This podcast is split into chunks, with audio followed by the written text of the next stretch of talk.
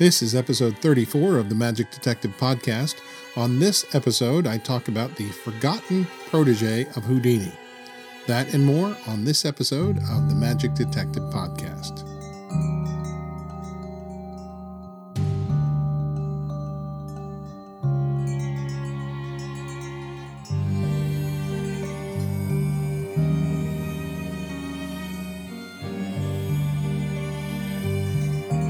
And welcome to the Magic Detective Podcast, the home for all things related to magic history. I'm your host, Dean Carnegie. I am the Magic Detective, and this is episode 34, or day three of Houdini Week 2019. Now, yesterday I made mention of the book, uh, the new book on Houdini called The Life and Afterlife of Harry Houdini by Joe Posnanski, which was newly released. Well, today I'd like to plug another book. This one is called Life is Magic by Jon Dorenbos. You may remember John uh, as the professional football player who appeared on America's Got Talent doing magic a few years ago. Well, he has a new book out, and it's all about his life's journey, and I think you're really going to enjoy it. The book actually doesn't officially come out until November. So I encourage you to go to Amazon.com and see if you can get a copy of Life is Magic by Jon Dorenbos. And while you're at it, if you haven't already done so, pick up a copy of The Life and Afterlife of Harry Houdini. And now to today's feature. Uh, we all know that Hardeen succeeded Houdini in the show and received all of his props when he died. But did you know that years before, there was another person set up to take over for Houdini. It turns out there was a protege that Houdini not only handpicked but also trained, and to whom he even supplied the equipment. His name was William Leonard Hicks, and he was born in Owenton, Kentucky on November 6, 1887. His father, Thomas Hicks, was in the hotel business and moved often when job opportunities came his way. When the boy was 12 years old, he and his family were living in Richmond, Virginia. In April of 1900, Houdini performed for a week at the Bijou Theater on East Broad Street in Richmond. Young Mr. Hicks was present during the week long engagement. Houdini opened on April 23rd to a packed house. His act consisted of the challenge handcuff routine and the metamorphosis. During the first part of his act, police officers brought regulation handcuffs to secure Houdini. He stepped behind his ghost house, which was a small curtain cabinet that he would kneel into uh, while he did his escapes in private. Houdini arose from the cabinet free of the cuffs. A second demonstration of handcuff releases took place, but this time Houdini presented the escape in full view of the audience. To complete his set, he and Bess presented their signature routine called the Metamorphosis, which was a lightning fast three second exchange between he and Bess. Houdini would be tied and secured into a cloth sack. The sack would go into a trunk, and that was locked and roped. A curtain was pulled around the locked trunk, and Bess would step into the curtained enclosure. She would count to three, and on three, Houdini would burst forth, free from the trunk. When the trunk was opened, the sack was removed, and inside the sack was found Bess Houdini with her hands tied. As many Houdini buffs know, when Houdini came to town, he didn't just do a show at the theater. He often continued with daily exhibitions. His second day in town, he went to City Hall to give another demonstration of handcuff releases. This time, however, to prove he kept no concealed keys, he had his mouth covered with plaster and tied up with a cloth. He was also stripped of his clothes. Captain Angle and Chief Howard of the Richmond Police Department placed shackles on Houdini's wrists and his ankles. Houdini stepped behind a chair that had a piece of carpet thrown over it to uh, partially hide Houdini from view. The audience of some 40 people could see Houdini moving about. However, his uh, method was obscured from the prying eyes. Two minutes later, Houdini, the handcuff king, was free from his bonds. One of his favorite impromptu bits uh, of magic that he would perform both on stage and off stage, was his famous East Indian needle trick. Following his naked cuff escape, he presented the needle trick for all the invited guests and gathering crowd. A doctor was present in the audience, came up to examine Houdini's mouth before and after the effect. He left them completely bewildered, and he received a nice write up in the Richmond Times Dispatch. There is a good chance that William Leonard Hicks, who would later be referred to as Leonard Hicks in magic circles, read about Houdini's exploits in Richmond, and we know that he saw Houdini perform live while he was in town. Houdini was such a big hit in Richmond that the management of the Bijou Theater arranged to have Houdini return in May of 1900. They had to buy out his contract at a New York theater just to get Houdini back in Richmond. He played a week and headlined a festival in Richmond. Now remember, Leonard Hicks was only 12 years old at the time, but he was not the only person inspired by Houdini. There was a Mr. Lee Reinheimer and a Mr. Moses May, who were two individuals also taken in by Houdini, so much so that by June of 1900 they declared that they could duplicate the feats of Houdini, and for several months following did just that. They presented handcuff escapes as well as the metamorphosis. And it's probably lucky for them that Houdini didn't return to Richmond, as he probably would have gone after them or had his crew attend a show and, well, introduce themselves. Six years from this time, Houdini is now in Chicago. He is performing in the Windy City, and he and Bess are having trouble with the hotel in which they are staying. So they decide to switch to a different hotel. Well, it just so happens that Leonard Hicks is working this hotel. And when Leonard Hicks first saw Houdini, he was living on a dairy farm with his family. But now, in 1906, he and his father were both working in the hotel business. Hicks was the hotel clerk that checked in Mr. and Mrs. Houdini, and to use modern day slang, Mr. Hicks gave Houdini the hookup, meaning he got him a very nice room. Houdini showed his appreciation by inviting Hicks to see his show at the Majestic Theater.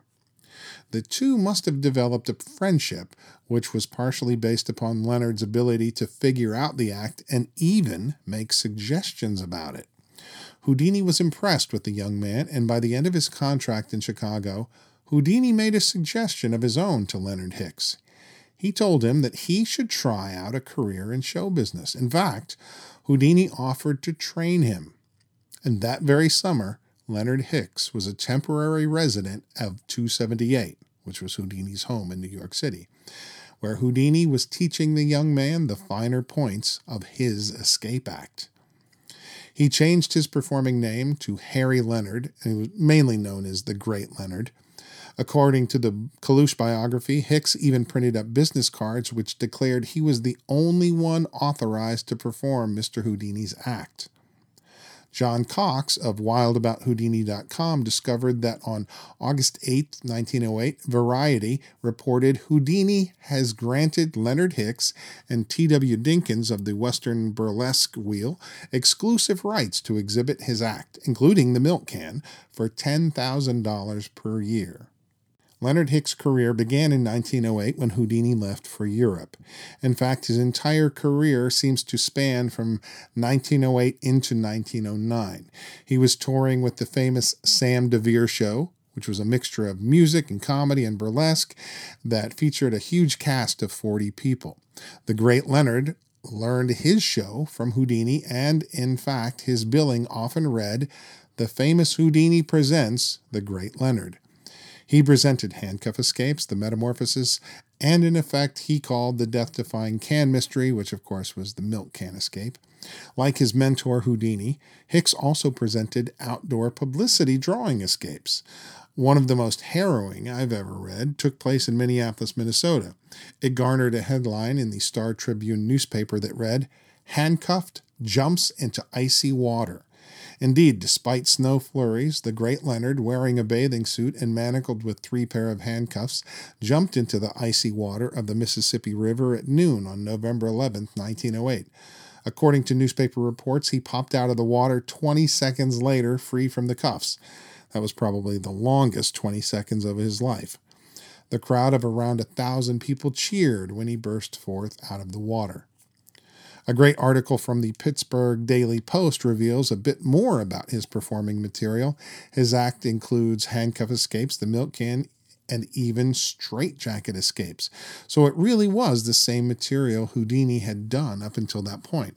The article mentions his connection to the hotel industry in Chicago and the fact that his father owned the Saratoga Hotel where young Leonard Hicks worked until going off to join the circus, or rather, going off to join Houdini. This article also proved an assumption I had that Hicks first met Houdini when he lived in Richmond, Virginia, and Houdini had been performing there. So there was a previous relationship, although it might have been small. It was when Houdini performed in Chicago that the two became reacquainted, and Houdini eventually invited Hicks to be his protege. The second meeting was in 1906. Speaking of straitjackets, this story comes from Mum magazine, March 1957. Apparently, Hicks had boasted about presenting a bridge jump in a straitjacket, but the day of the event it was bitter cold and the river had frozen. So, as to avoid the stunt, Hicks called the police station to warn them of an apparent suicide attempt, and the police uh, canceled the uh, the escape. On September 22, 1908, the great Leonard was in Wilkes-Barre, Pennsylvania, appearing at the Luzerne Theater. On September 21st, he went to the West Market Street Bridge, got himself handcuffed, and jumped off the bridge into the waters below.